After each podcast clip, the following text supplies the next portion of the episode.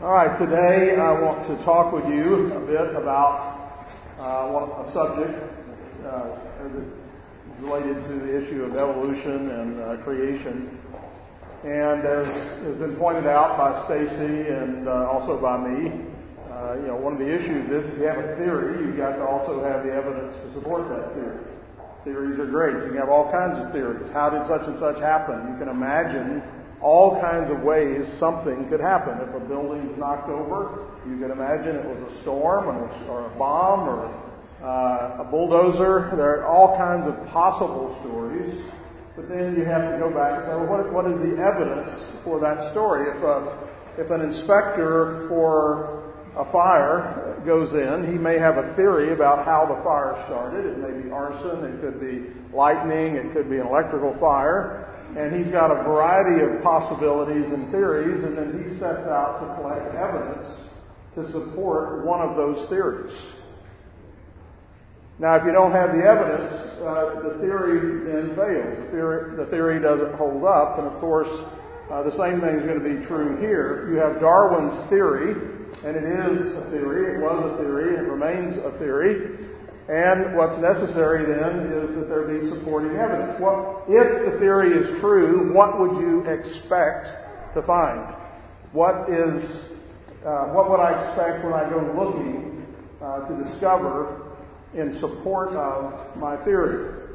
Now, this lecture is drawn from a variety of sources. If you'd like those, I'd be happy to get them to you. So I'm going to begin with a series of quotes. Uh, Steven Stanley, American paleontologist and evolutionary biologist at the University of, of Hawaii, says this The known fossil record fails to document a single example of phyletic or gradual evolution accomplishing a major morphologic transition and hence offers no evidence that the gradualistic model can be valid. Michael Denton, medical degree from Bristol University, 1969, and a PhD from King's College in London, 1974. Uh, he was a senior research fellow in the biochemistry department at the University of Otago. Here's what he says. Despite the tremendous increase in geological activity in every corner of the globe, and despite the discovery of many strange and hitherto unknown forms, the infinitude of connecting links has still not been discovered, and the fossil record is about as discontinuous as it was when Darwin was writing The Origin.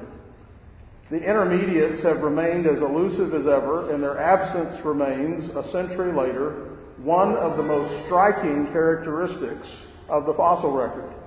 There is no doubt that as it stands today, the fossil record provides a tremendous challenge to the notion of organic evolution because to close the very, op- the very considerable gaps which at present separate the known groups would necessarily have required great numbers of transitional forms. Professor Niles Eldredge of the American Natural History Museum said if, if it's not the fossil record which is incomplete, then it must be the theory.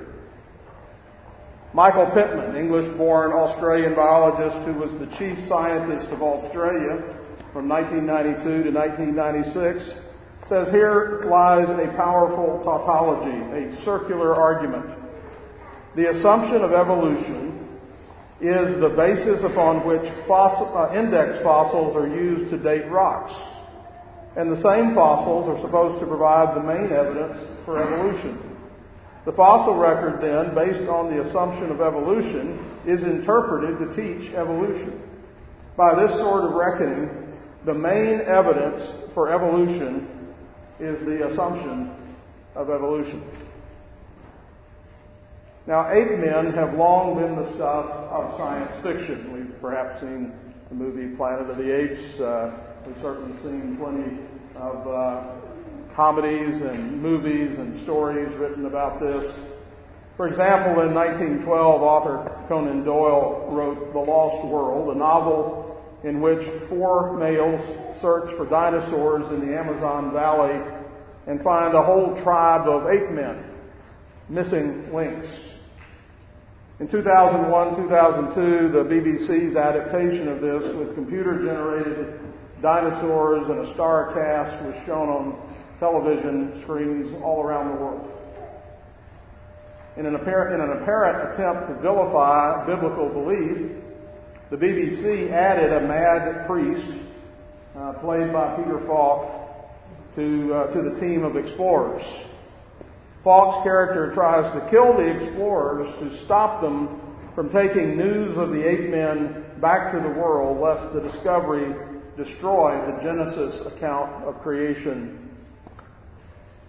So, what is the truth about the so called ape men? You got an image in your mind, right, of the ape man? The caveman? Knuckles kind of dragging the ground, extra hairy, maybe a club, okay? Uh, grunts when he walks.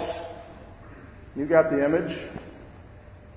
Here's what Chesterton says about the caveman. This is one of my favorite passages um, in Everlasting Man. He says, Today, all of our novels and newspapers will be found swarming with numberless allusions to a popular character called a caveman. He seems to be quite familiar to us, not only as a public character, but as a private character. His psychology is seriously taken into account in psychological fiction and psychological medicine. So, for example, Freudian psychology uh, very much relies upon this. So, so far as I can understand, his chief occupation in life was knocking his wife about. I have never happened to come upon the evidence for the, this idea, and I do not know on what primitive diaries or prehistoric divorce reports it is founded.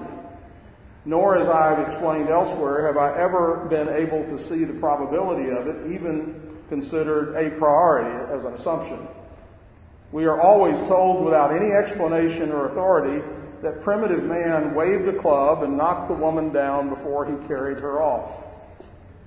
In fact, people have been interested in everything about the caveman except what he actually did in the cave. Now, there does happen to be some real evidence of what he did in the cave. It is little enough, like all the prehistoric evidence, but it is concerned with the real caveman and his cave and not the literary caveman and his club. And it will be valuable to our sense of reality to consider quite simply what the real evidence is and not to go beyond it.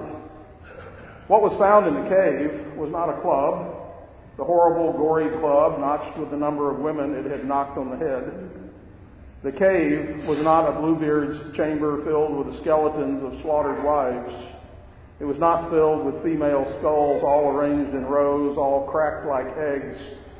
It was something quite unconnected one way or the other, with all the modern phrases and philosophical implications and literary rumors which confuse the whole question for us. So Chesterton goes on to tell us that what was actually found in the cave was an artist.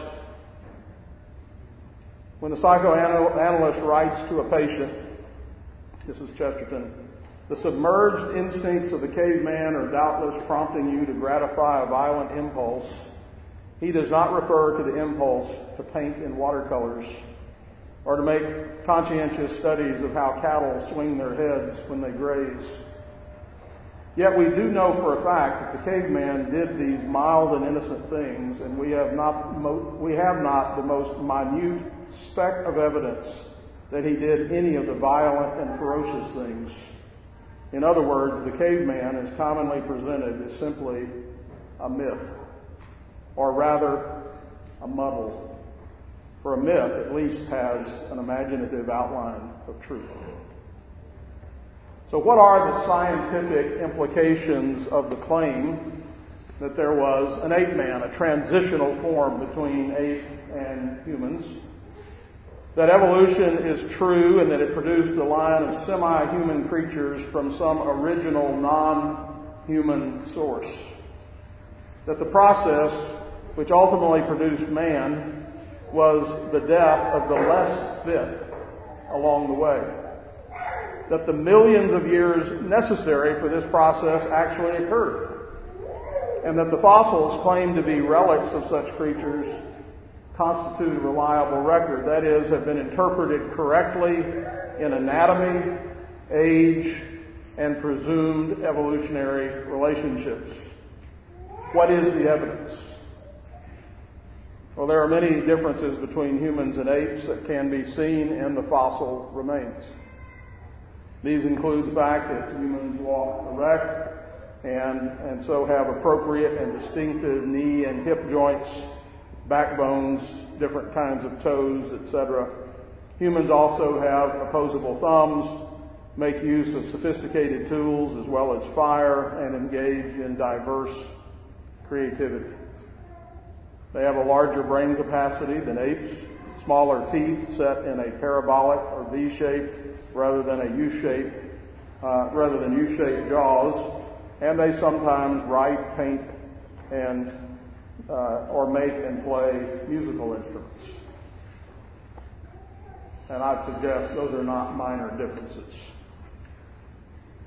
There are different presuppositions and if there are different presuppositions, different assumptions going in to study what we see, then there will necessarily be different conclusions.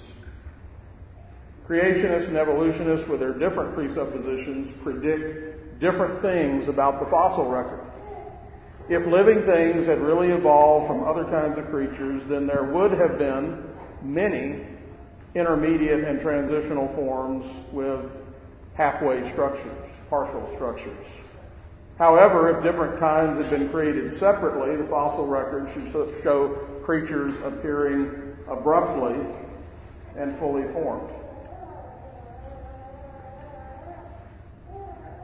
The transitional fossil problem. So the question is, where's the evidence?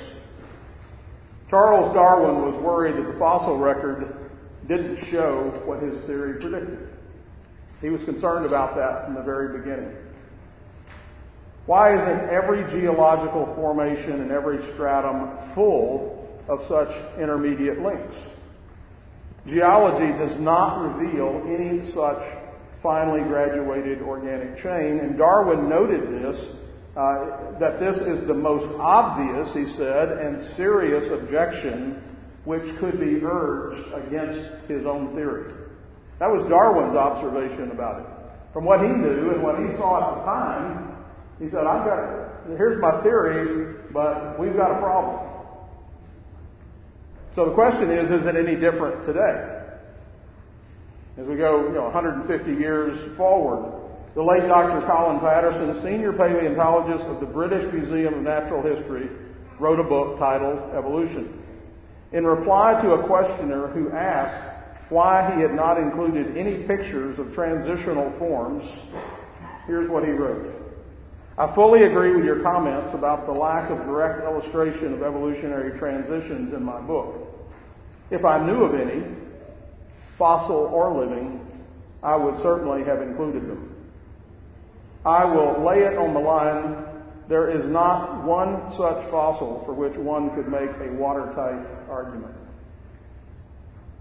The renowned evolutionist and Marxist Stephen Jay Gould wrote, the absence of fossil evidence for intermediary stages between major transitions in organic design, indeed, our inability, even in our imagination, to construct functional intermediates in many cases, has been a persistent and nagging problem for gradualistic accounts of evolution.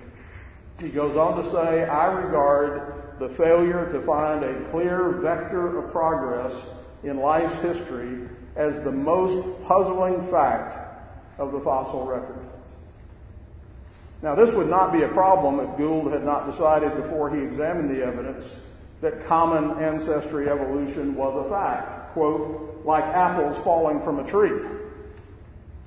And that we can only permit ourselves, he says, to discuss possible mechanisms to explain that assumed fact. Now, that's his position. He says, we can't, we don't have the evidence to support gradual evolution, so he became a proponent of something called punctuated equilibrium. He said there must have been bursts of evolution that occurred for some reason. We don't know the reason. There must have been. Why? Because I'm committed to evolution, and there's no evidence that it happened gradually, so it must have happened in these intense relatively short periods of time, that's why we don't have fossils. So maybe for a few hundred years, uh, there were lots and lots of changes going on, and then it stopped. So it, uh, it reached an equilibrium. It, everything kind of leveled off for a while, and then we'd have another brief period of rapid change. Others went on to say this problem is so big that what we must have is that evolution occurred somewhere else, not on Earth. And that somehow the universe must have been seeded, it's called the seminal universe theory, that some other more advanced intelligent system, world, sent this out into the world, and some of it landed on the earth, a hospitable planet for such things to develop, and so life got started in that way, uh, and so this would also account for um, these kinds of sudden changes.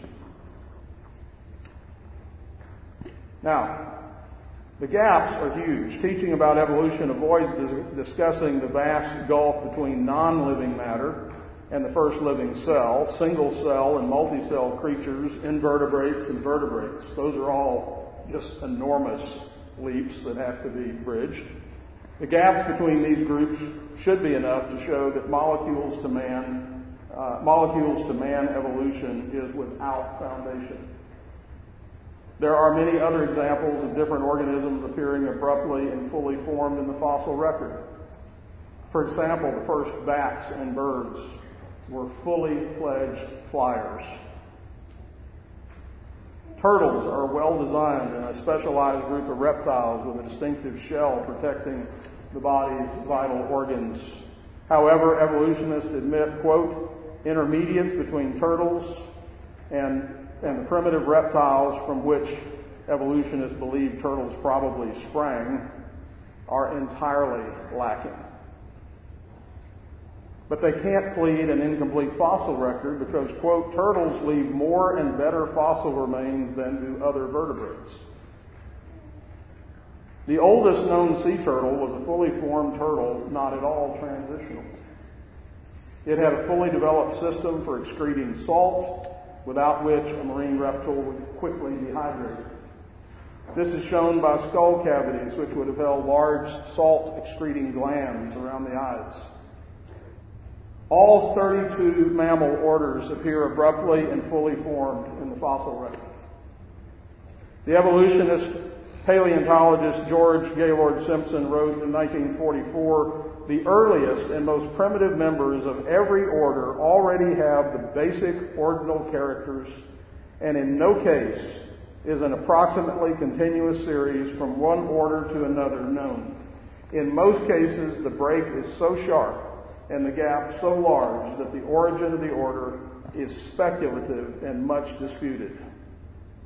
And there is little, virtually none, to overturn this today. Now, here are some excuses. Like most evolutionist propaganda, the popular book titled Teaching About Evolution makes assertions that there are many transitional forms and gives a few so called examples. In an article by evolutionist and atheist E.O. Wilson, quote, discovering of a missing link, he claims to have studied, quote, nearly exact intermediates between solitary wasps and the highly social modern ants.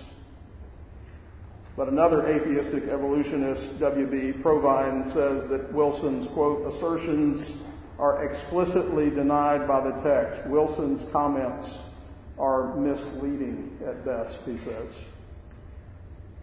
Darwin also excused the lack of transitional fossils by, quote, the extreme imperfection of the fossil record. Nevertheless, even organisms that leave excellent fossils like turtles are lacking intermediates.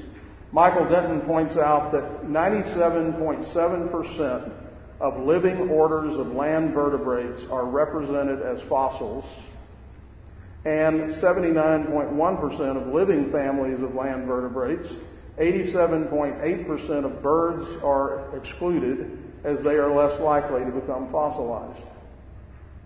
It is true that fossilization does require special conditions.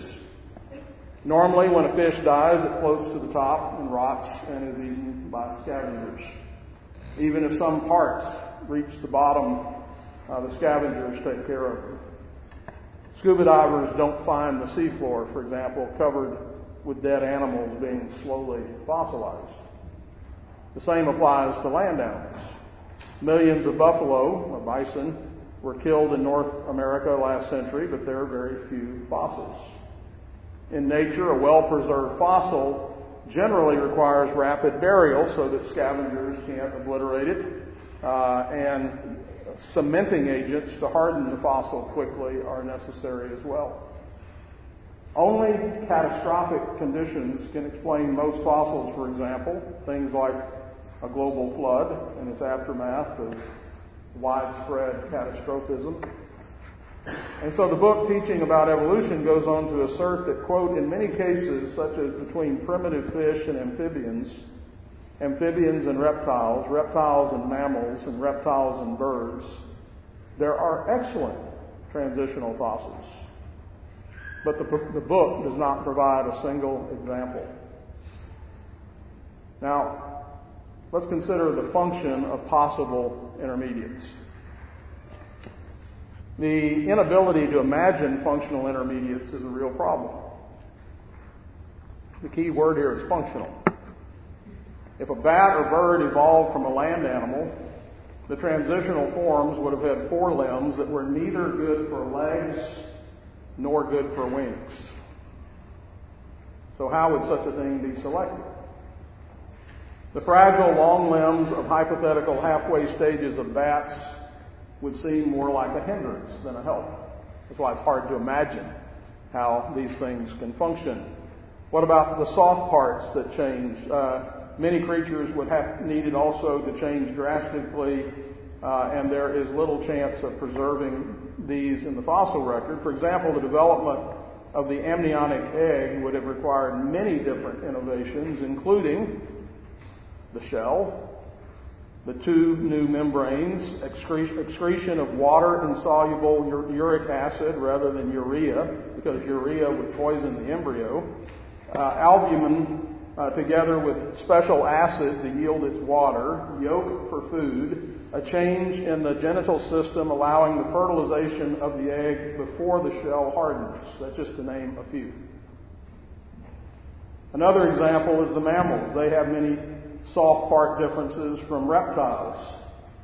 For example, mammals have a different circulatory system, including red blood cells without nuclei, a heart with four chambers instead of three, and one aorta instead of two, and a fundamentally different system of blood supply to the eye.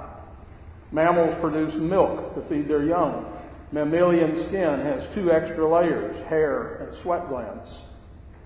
Mammals have a diaphragm, a fibrous muscular partition between the thorax and the abdomen, which is vital for breathing. Reptiles breathe in a very different way. Mammals keep their body temperatures constant, but their warm bloodedness, requiring a complex temperature control system. The mammalian ear has the complex organ of corti, absent from all reptile ears. Mammalian kidneys have a very high ultrafiltration rate of the blood. This means the heart must be able to produce the required blood pressure to push it through that filter. Mammalian kidneys excrete urea instead of uric acid, which requires different chemistry. They also finally uh, they are also finely regulated to maintain constant levels of substances in the blood, which requires a complex endocrine system. I mean, we are just scratching the surface of the differences. And every one of these systems is a complex system. If you take out one piece of the system, the whole thing collapses. You can't live, you can't see, you can't hear, you can't breathe, you can't move blood, you can't excrete uh, waste, you can't digest, you can't reproduce, you can't do anything, you can't live. Now, because of this desire to prove this theory, evolutionary theory is a field that is ripe for hucksters and hoaxers. Evolutionists looking for evidence of ape men search for fossils that show anatomical features that look intermediate between those of apes and humans, or that show some but not all of the uh, bodily characteristics that I was just talking about. The most notable hoax was one I'm sure you've all heard of the Piltdown man. He was, so, he was allegedly discovered in England in stages, really from 1908 to 1912, pieces, fragments of bone. This, com- this comprised a human skull cap plus the lower jaw, as it turned out to be, of an orangutan, the teeth of which had been stained and filed to make them look human and match the size of the teeth in the upper human jaw. Although the hoax was poorly done, it fooled the establishment and was probably the most quoted, quote, evidence for evolution for about 40 years until 1953 when the fraud was exposed.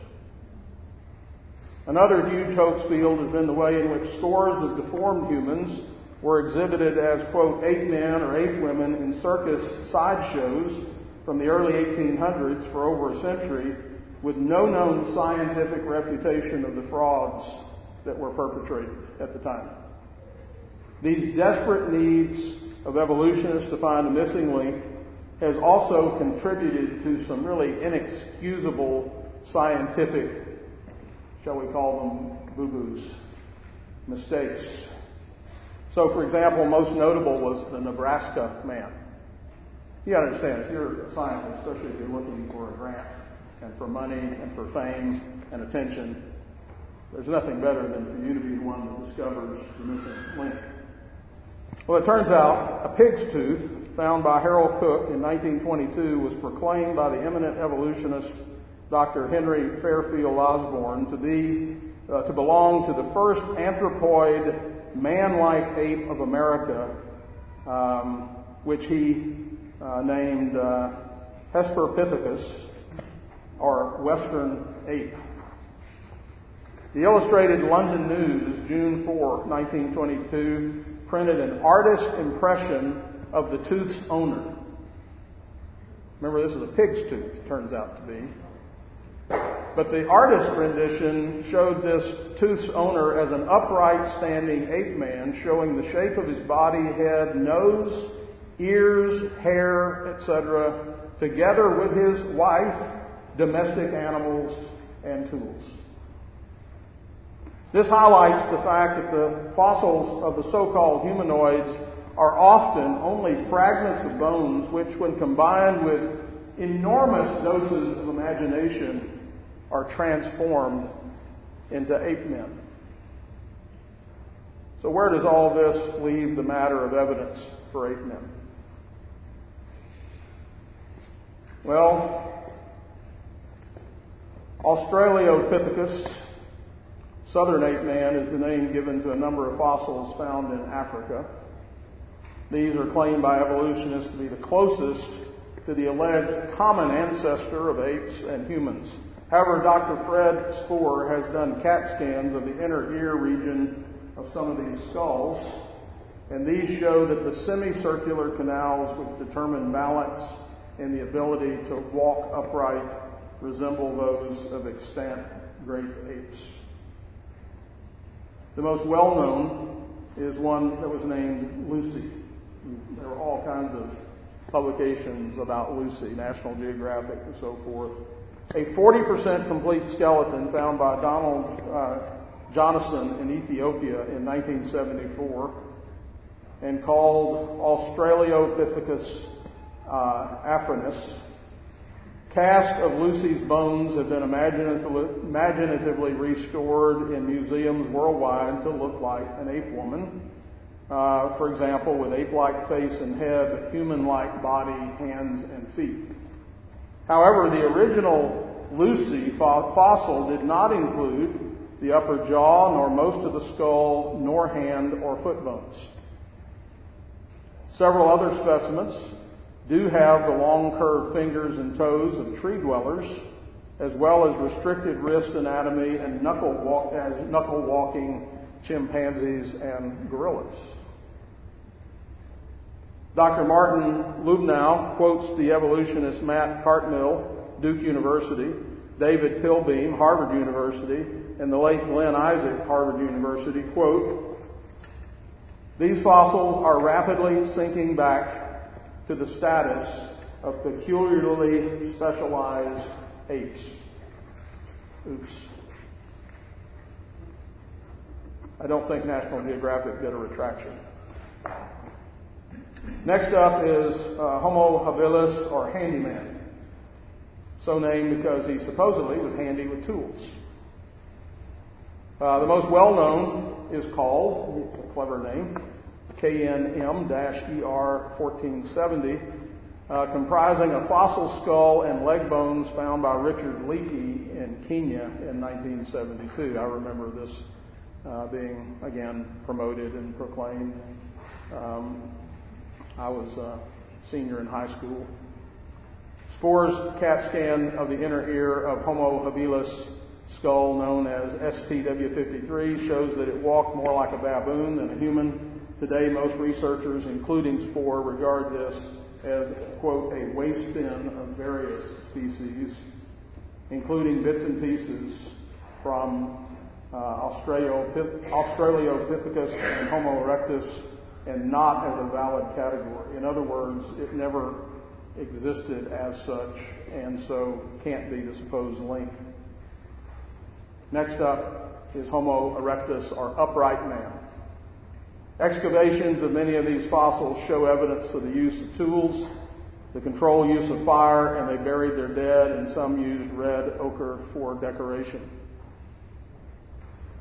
Their brain size, though smaller on average than modern humans, was within the human range.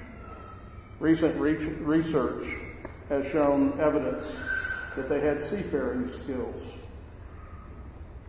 Spoor's CAT scan of their inner ear architecture shows that their posture was just like ours. Even some evolutionists concede that they should be put in the same species as modern man. And then there's Neanderthal man, maybe our most famous. I think he's on Geico commercials now, isn't he? Uh, this group is, that once lived in Europe and the Mediterranean lands, researchers who first reconstructed these fossils gave them a bent over ape-like appearance. However, the early reconstruction suffered from heavy doses, doses of evolutionary bias, along with the fact that some specimens suffered from a bony disease, bony diseases such as rickets, which caused, is caused by vitamin D deficiencies from childhood and can result in the bowing of the skeleton. Modern reconstruction of Neanderthals are consistent with the creationist convention that they are fully human. Despite attempts made on the basis of mitochondrial DNA fragments in one set of Neanderthal bones to try to assign them to a separate species, even some evolutionist authorities claim that they should be regarded as Homo sapiens humans. So, how did these and other extinct human fossils originate? Creationists say that the early human fossils are various groups of people who lived in the post flood era. The reason the oldest ape fossils are found below the oldest human fossils in many locations is that after the flood, animal migration happened more quickly than human migration, which was still waiting for Babel. Well, we're going to stop there because we're out of time, and we'll continue more on this. Let's pray. Father, we thank you for your word, which is sure and true. You are unchanging. You are everlasting. Help us, Lord, to stand on that which is certain and to be skeptical of all other claims. And we pray now that you would bless us as we prepare for worship. In Jesus' name, amen. Amen.